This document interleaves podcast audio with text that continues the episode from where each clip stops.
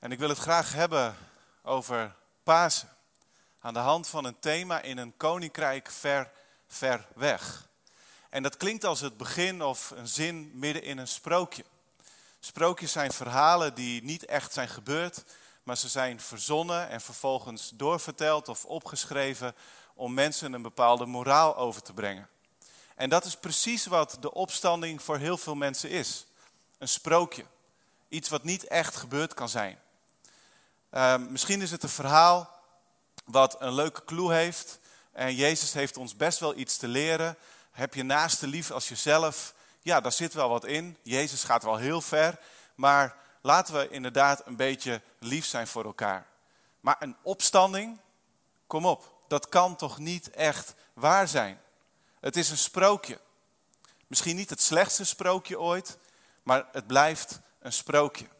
Nou, hoe gaat dat sprookje? Laten we dat met elkaar lezen vanuit Lucas 24. En daar staat, maar op de eerste dag van de week gingen ze bij het ochtendgloren naar het graf met de geurige olie die ze bereid hadden. Bij het graf aangekomen zagen ze echter dat de steen voor het graf was weggerold. En toen ze naar binnen gingen, vonden ze het lichaam van de Heer niet. Hierdoor raakten ze helemaal van streek. Plotseling stonden er twee mannen in stralende gewaden bij hen. Ze werden door schrik bevangen en sloegen de handen voor hun ogen.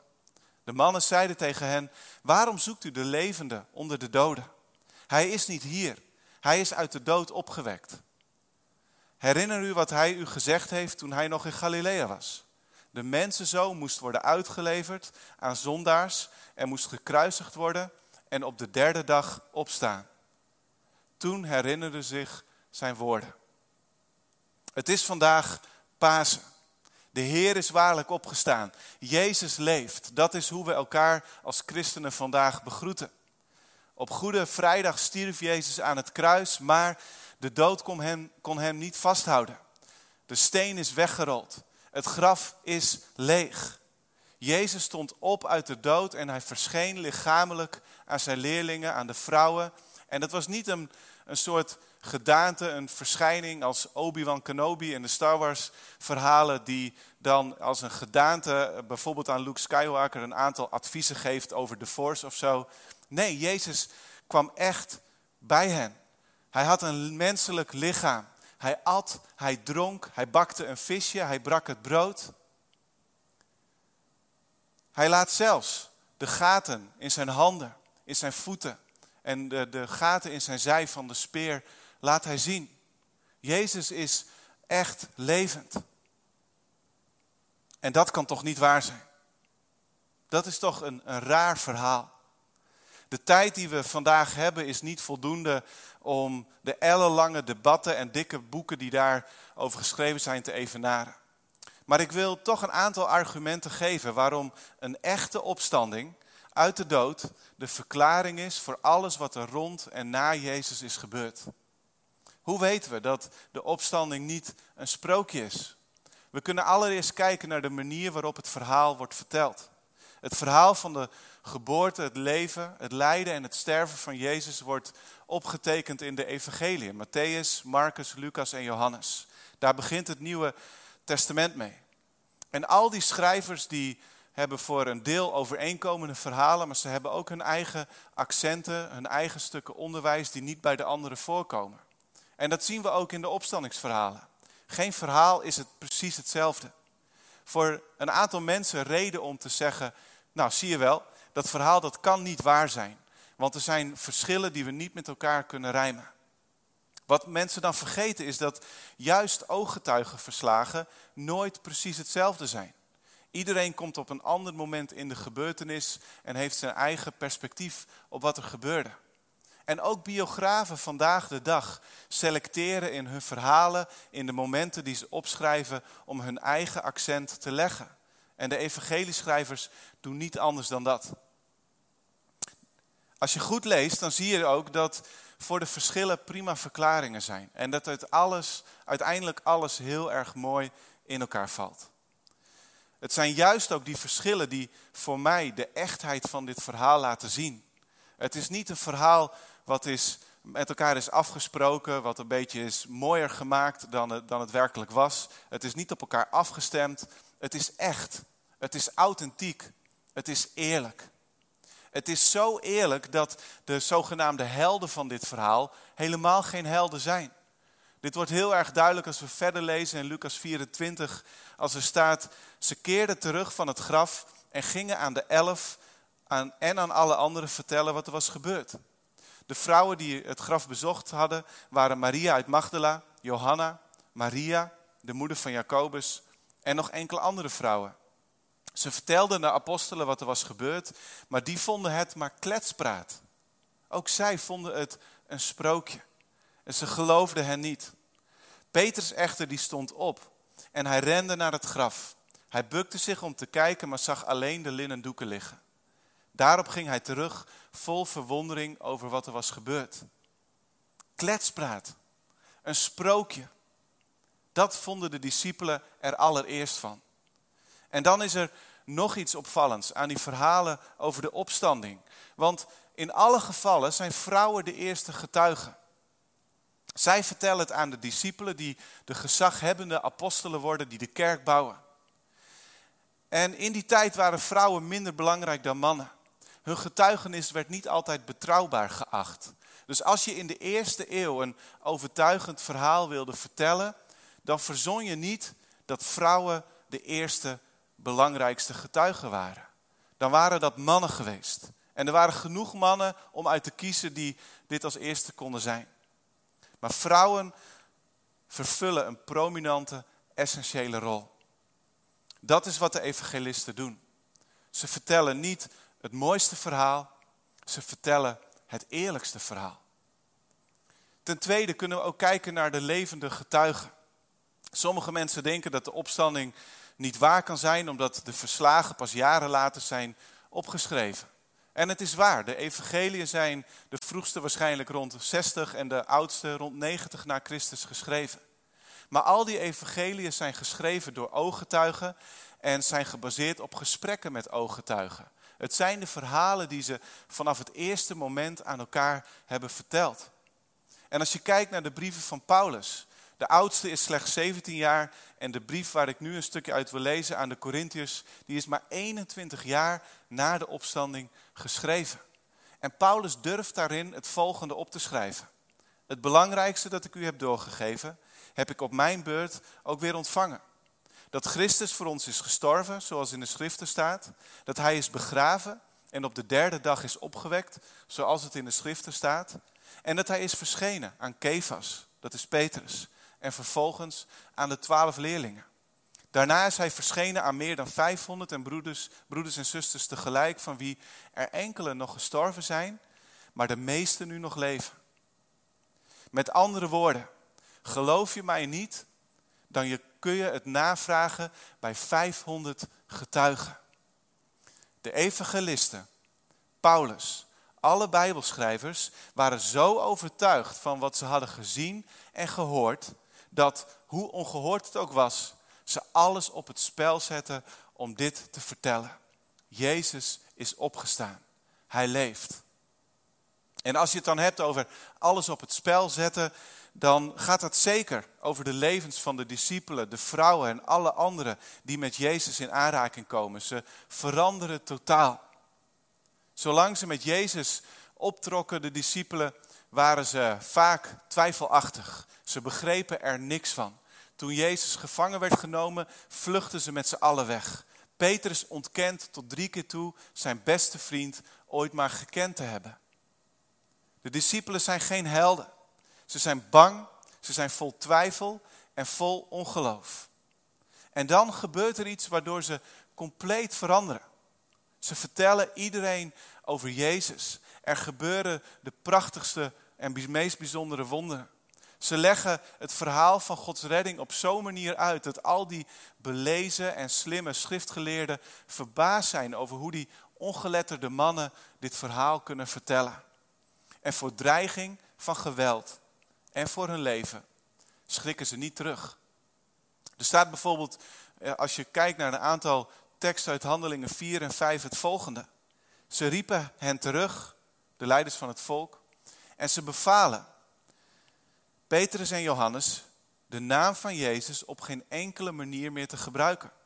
En het volk niet meer over hem te onderrichten. Maar Petrus en Johannes die zeiden, kunnen wij het tegenover God verantwoorden om wel naar u te luisteren en niet naar hem? Oordeelt u zelf.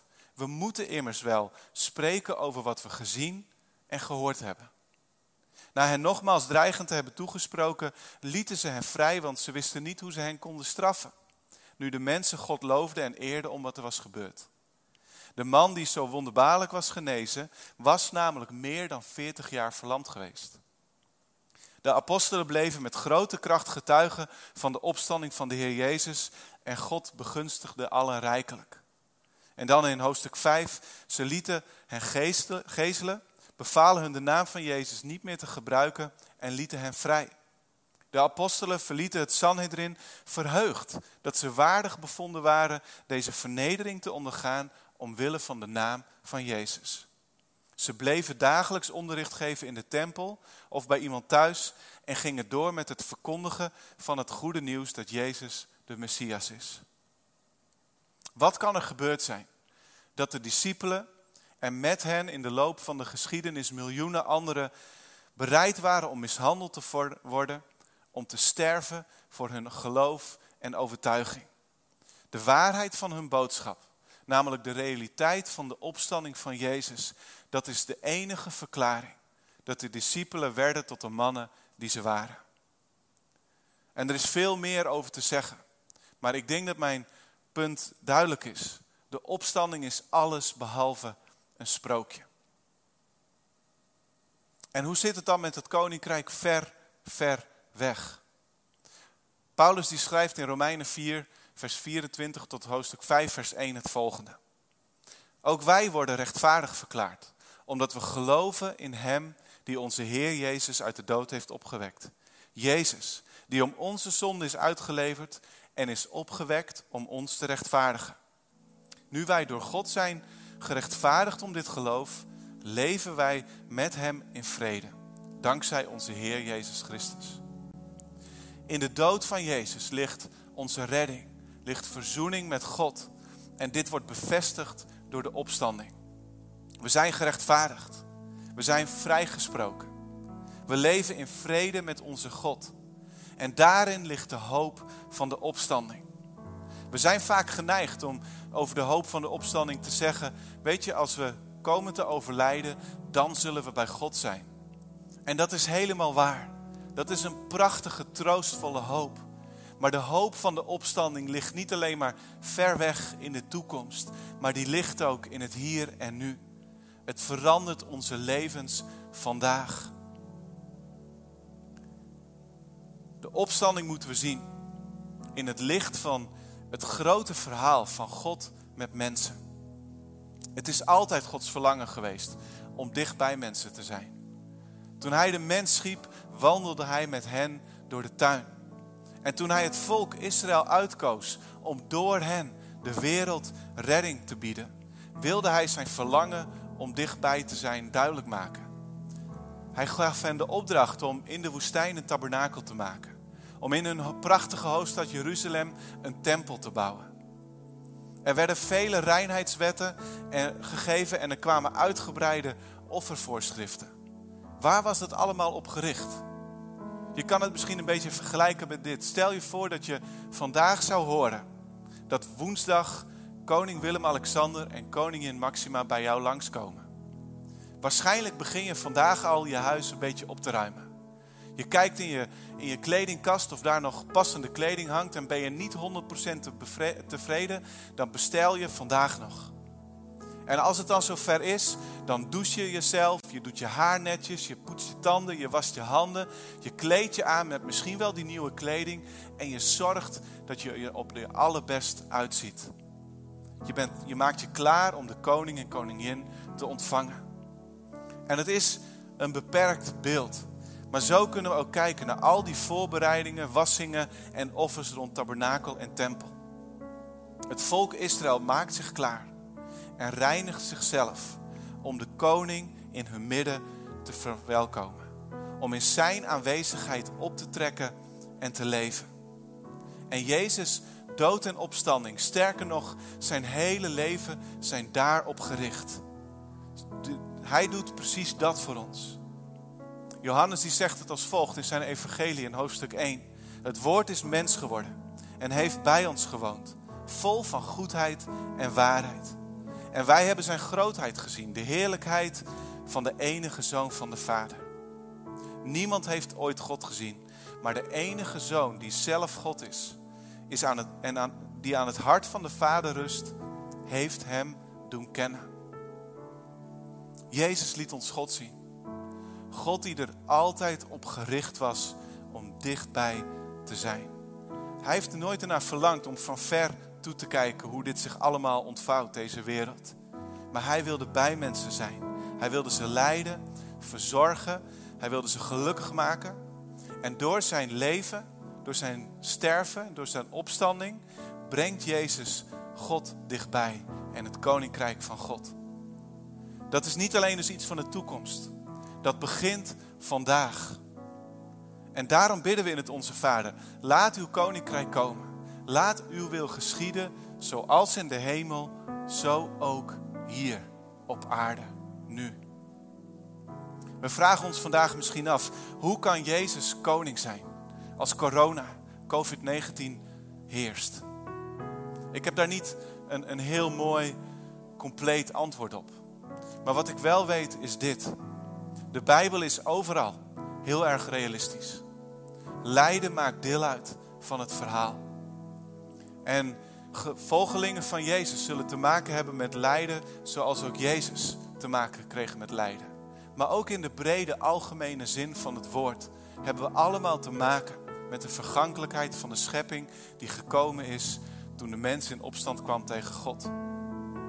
Maar door de opstanding weten we, de dood en de zonde en ziekte hebben niet het laatste woord. Onze koning is vertrouwd met lijden. En hij voelt met ons mee in ons lijden. God dichtbij betekent dat hij nooit boven het lijden van vandaag is gaan staan. Maar hij staat er middenin. Hij is bij jou. En de doorbraak van zijn koninkrijk betekent dat we mogen bidden om genezing en bevrijding en heelheid. Om vrede die alle verstand te boven gaat. Dat is een kracht die vandaag beschikbaar is. En tegelijkertijd mogen we, net als Jezus, te midden van het lijden gaan staan. En strekken we onze handen uit in liefde naar, mensen die vandaag verdrietig zijn. Die te maken hebben met ziekte. Die iemand zijn kwijtgeraakt. Die hun inkomsten zien verdampen. Die onzeker raken over de toekomst. Die uitdagingen hebben in hun gezin. Wiens relatie nu op de proef wordt gesteld. Wij mogen er net als Jezus middenin gaan staan. Kortom, kinderen van de koning brengen het koninkrijk met kracht en lopen tegelijkertijd nooit weg voor kwetsbaarheid. De opstanding betekent voor jou en mij vandaag: God is bij jou. De afstand is overbrugd door de dood en opstanding van Jezus. daarmee is er nog niet definitief een einde gekomen aan het onvolmaakte. Maar het einde daarvan is wel begonnen. En dat laat zich regelmatig zien in allerlei wonderen en tekenen. God wil bij jou wonen. In al zijn heerlijkheid. Vandaag. Jij kunt een burger worden van het koninkrijk van God. En daar hoef je niet van tevoren een inburgeringscursus voor te voltooien. Je hoeft alleen maar dit te begrijpen. Jezus stierf en stond op voor jou. En als je dat aanneemt, is er vrede tussen jou en God en kun je leven als nooit tevoren. Zullen we met z'n allen bidden. Machtige God en Vader, dank u wel, Heer, voor het wonder van het kruis.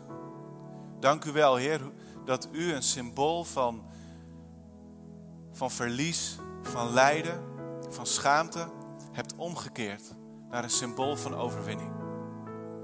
Dank u wel, Jezus, dat u dwars door de dood bent opgestaan om ons leven te geven.